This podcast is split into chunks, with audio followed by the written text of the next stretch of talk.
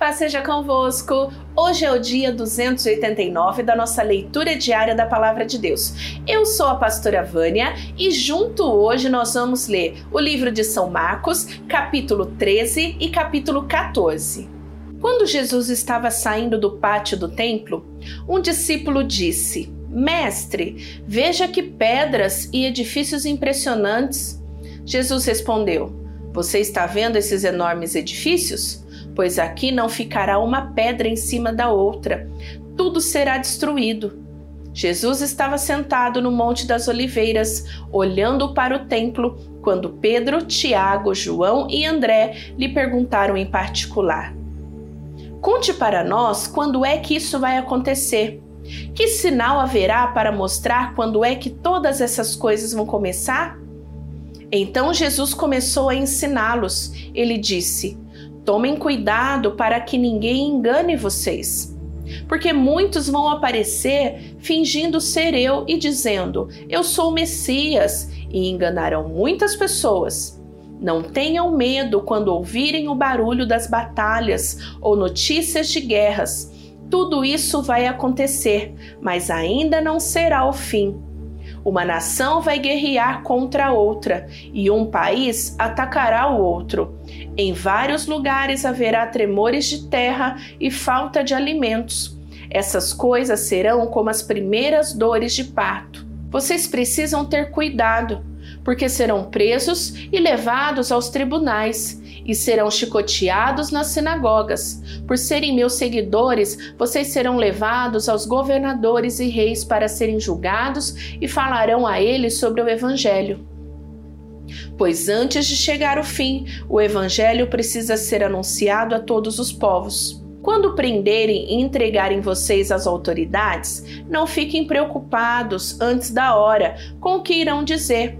Quando chegar o momento, digam o que Deus lhe der para dizer, porque as palavras que disserem não serão de vocês mesmos, mas virão do Espírito Santo. Muitos entregarão seus próprios irmãos para serem mortos, e os pais entregarão os filhos, e os filhos ficarão contra os pais e os matarão. Todos odiarão vocês por serem meus seguidores, mas quem ficar firme até o fim será salvo. E Jesus continuou: Vocês verão o grande terror no lugar onde não devia estar, e o leitor entenda o que isso quer dizer. Então, os que estiverem na região da Judéia, que fujam para os montes, quem estiver em cima da sua casa no terraço, que fuja logo e não entre para pegar nada. E quem estiver no campo, que não volte para casa a fim de buscar as suas roupas. Ai das mulheres grávidas e das mães com criancinhas naqueles dias. Orem a Deus para que isso não aconteça no inverno, porque aqueles dias haverá um sofrimento tão grande como nunca houve desde que Deus criou o mundo, e nunca mais acontecerá uma coisa igual. Porém, o Senhor diminuiu esse tempo de sofrimento. Se não fosse assim, ninguém seria salvo. Mas, por causa do povo que Deus escolheu para salvar, esse tempo já foi diminuído. Portanto, se alguém disser para vocês: Vejam, o Messias está aqui ou o Messias está ali, não acreditem, porque aparecerão falsos profetas e falsos Messias, que farão milagres e maravilhas para enganar, se possível, até o povo escolhido de Deus. Prestem atenção, eu estou lhe dizendo tudo isso antes que aconteça Jesus disse: Depois daqueles dias de sofrimento, o sol ficará escuro e a lua não brilhará mais. As estrelas cairão do céu e os poderes do espaço serão abalados. Então o Filho do Homem aparecerá descendo nas nuvens com grande poder e glória. Ele mandará os anjos aos quatro cantos da terra e reunirá os escolhidos de Deus de um lado do mundo até o outro. Jesus disse ainda: Aprendam a lição que a figueira ensina. Quando seus ramos ficarem verdes e as folhas começarem a brotar, vocês sabem que está chegando o verão. Assim também, quando virem acontecer essas coisas, fiquem sabendo que o tempo está perto, pronto para começar. Eu afirmo a vocês que isso é verdade. Essas coisas vão acontecer antes de morrerem todos que agora estão vivos. O céu e a terra desaparecerão, mas as minhas palavras ficarão para sempre. E Jesus terminou dizendo: Mas ninguém sabe nem o dia nem a hora que tudo isso vai acontecer, nem os anjos do céu, nem o filho, mas somente o Pai. Vigiem e fiquem alertas, pois vocês não sabem quando chegará a hora. Será como um homem que sai de casa e viaja para longe, mas antes de ir, dá ordens, distribui o trabalho entre os empregados e manda o porteiro ficar de vigia. Então vigiem, pois vocês não sabem quando o dono da casa vai voltar, se será à tarde, ou meia-noite, ou de madrugada, ou de manhã se ele chegar de repente, que não encontre vocês dormindo. O que eu lhes digo, digo a todos: fiquem vigiando. Faltavam dois dias para a festa da Páscoa e a festa de pães sem fermento. Os chefes dos sacerdotes e os mestres da lei procuravam um jeito de prender Jesus em segredo e matá-lo. Eles diziam: Não vamos fazer isso durante a festa, para não haver uma revolta no meio do povo. Jesus estava no povoado de Betânia, sentado à mesa na casa de Simão, o leproso. Então uma mulher chegou com um frasco feito de alabastro, cheio de perfume de nardo puro, muito caro. Ele quebrou o gargalo do frasco e derramou o perfume na cabeça de Jesus. Alguns que estavam ali ficaram zangados e disseram uns aos outros: Que desperdício! Esse perfume poderia ter sido vendido por mais 300 moedas de prata que poderiam ser dados aos pobres. Eles criticavam a mulher com dureza, mas Jesus disse: Deixem esta mulher em paz, porque é que vocês estão aborrecendo? Ela fez para mim uma coisa muito boa. Pois os pobres estarão sempre com vocês, e em qualquer ocasião que vocês quiserem poderão ajudá-los, mas eu não estarei sempre com vocês. Ela fez tudo o que pôde, pois antes da minha morte veio perfumar o meu corpo para o meu sepultamento. Eu afirmo a vocês que isto é verdade. Em qualquer lugar do mundo aonde o evangelho for anunciado, será contado o que ela fez e ela será lembrada. Judas Iscariotes, que era um dos doze discípulos, foi falar com o chefe dos sacerdotes para combinar como entregaria Jesus a eles. Quando ouviram o que ele disse, eles ficaram muito contentes e prometeram dar dinheiro a ele. Assim, Judas começou a procurar uma oportunidade para entregar Jesus. No primeiro dia da festa de pães sem fermento, em que os judeus matavam carneirinhos para comemorarem a Páscoa, os discípulos perguntaram a Jesus: Aonde é que o Senhor quer que a gente prepare o jantar da Páscoa para o Senhor? Então Jesus enviou dois discípulos com a seguinte ordem: Vão até a cidade. Lá irá se encontrar com vocês um homem que estará carregando um pote de água. Vão atrás deste homem e digam ao dono da casa em que ele entrar que o mestre manda perguntar: Onde fica a sala em que eu e os meus discípulos vamos comer o jantar da Páscoa? Então ele mostrará a vocês no andar de cima uma sala grande, mobiliada e arrumada para o jantar. Preparem ali tudo para nós. Os dois discípulos foram até a cidade e encontraram tudo como Jesus tinha dito. Então prepararam o jantar da Páscoa. Quando anoiteceu, Jesus chegou com os doze discípulos. Enquanto estavam à mesa, no meio do jantar, ele disse: eu afirmo a vocês que isto é verdade. Um de vocês que está comendo comigo vai me trair. Eles ficaram tristes e, um por um, começaram a perguntar: O senhor não está achando que sou eu, está? Jesus respondeu: É um de vocês. É o que está comendo no mesmo prato que eu. Pois o filho do homem vai morrer da maneira como dizem as Escrituras sagradas. Mas ai daquele que está traindo o filho do homem, seria melhor para ele nunca ter nascido. Enquanto estavam comendo, Jesus pegou o pão e deu graças a Deus. Depois partiu o pão e o deu aos discípulos, dizendo: Peguem, isto é o meu corpo. Em seguida, pegou o cálice de vinho e agradeceu a Deus. Depois passou o cálice aos discípulos e todos beberam do vinho. Então Jesus disse: Isto é o meu sangue, que é derramado em favor de muitos, o sangue que garante a aliança feita por Deus com seu povo. Eu afirmo a vocês que isso é verdade. Nunca mais beberei deste vinho até o dia em que beber com vocês um vinho novo no reino de Deus. Então eles cantaram canções de louvor e foram para o Monte das Oliveiras. E Jesus disse aos discípulos: Todos vocês vão fugir e me abandonar, pois as Escrituras sagradas dizem: Matarei o pastor e as ovelhas serão espalhadas.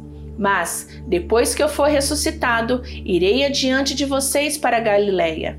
Então Pedro disse a Jesus: Eu nunca abandonarei o Senhor, mesmo que todos o abandonem. Mas Jesus lhe disse: Eu afirmo a você que isto é verdade. Nessa mesma noite, antes que o galo cante duas vezes, você dirá três vezes que não me conhece. Mas Pedro repetia com insistência: Eu nunca vou dizer que não o conheço, mesmo que eu tenha de morrer com o Senhor. E todos os outros discípulos disseram a mesma coisa. Jesus e os discípulos foram a um lugar chamado Getsemane, e Jesus lhe disse: Sente-se aqui enquanto eu vou orar.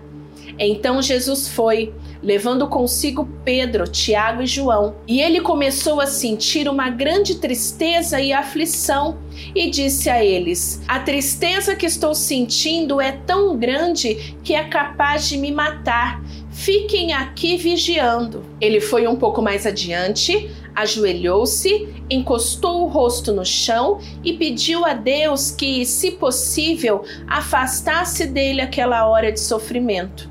Ele orava assim: Pai, meu Pai, tu podes fazer todas as coisas. Afasta de mim este cálice de sofrimento. Porém, que não seja feito o que eu quero, mas o que tu queres. Depois voltou e encontrou os três discípulos dormindo. Então disse a Pedro: Simão, você está dormindo? Será que não pode vigiar nem uma hora? Vigiem e orem para que não sejam tentados. É fácil querer resistir à tentação. O difícil mesmo é conseguir. Jesus foi outra vez e orou, dizendo as mesmas palavras. Em seguida, voltou ao lugar onde os discípulos estavam e os encontrou de novo dormindo. Eles estavam com muito sono e não conseguiam ficar com os olhos abertos e não sabiam o que responder a Jesus. Quando voltou pela terceira vez, Jesus perguntou: Vocês ainda estão dormindo e descansando? Basta, chegou a hora e o filho do homem está sendo entregue nas mãos dos maus. Levante-se e vamos embora. Vejam, aí vem chegando o homem que está me traindo. Jesus ainda estava falando quando chegou Judas, um dos doze discípulos. Vinha com ele uma multidão armada com espadas e porretes, que tinha sido mandado pelo chefe dos sacerdotes, pelos mestres da lei e pelos líderes judeus. O traidor tinha combinado com eles um sinal. Ele tinha dito: Prendam e levem bem seguro o homem que eu beijar, pois é ele. Logo que chegou perto de Jesus, Judas disse: Mestre! e o beijou. Então eles pegaram Jesus e o prenderam. Mas um dos que estavam ali tirou a espada, atacou o empregado do grande sacerdote e cortou uma orelha dele.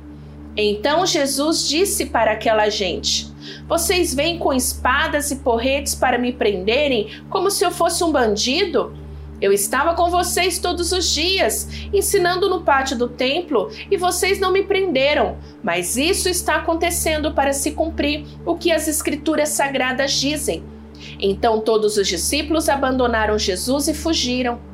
Um jovem, enrolado no lençol, seguia Jesus. Alguns tentaram prendê-lo, mas ele largou o lençol e fugiu nu. Em seguida, levaram Jesus até a casa do grande sacerdote, onde estavam reunidos os chefes dos sacerdotes, alguns líderes dos judeus e outros mestres da lei. Pedro seguiu Jesus de longe e entrou no pátio da casa do grande sacerdote.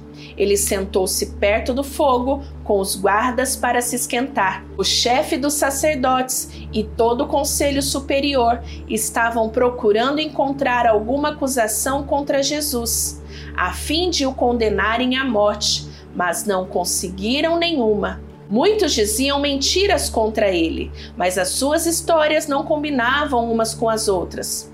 Alguns se levantaram e acusaram Jesus com mentiras. Eles diziam: Nós ouvimos quando ele disse: Vou destruir este templo que foi construído por seres humanos, e em três dias levantarei outro que não será construído por seres humanos. Mesmo assim, as suas histórias não combinavam umas com as outras. Aí o grande sacerdote se levantou no meio de todos e perguntou a Jesus: Você não vai se defender dessa acusação? Mas Jesus ficou calado e não respondeu nada. Então o grande sacerdote tornou a perguntar: Você é o Messias, o filho do Deus bendito? Jesus respondeu: Sou. E vocês verão o filho do homem sentado do lado direito do Deus Todo-Poderoso e descendo com as nuvens do céu. Aí o grande sacerdote rasgou as suas próprias roupas e disse: Não precisamos mais de testemunhas. Vocês ouviram esta blasfêmia contra Deus. Então, o que resolvem? Todos estavam contra Jesus. Aí o condenaram à morte. Então alguns começaram a cuspir nele, cobriam o rosto dele, davam bofetadas nele e perguntavam: Quem foi que bateu em você? Adivinhe! E também os guardas o pegaram e lhe deram bofetadas.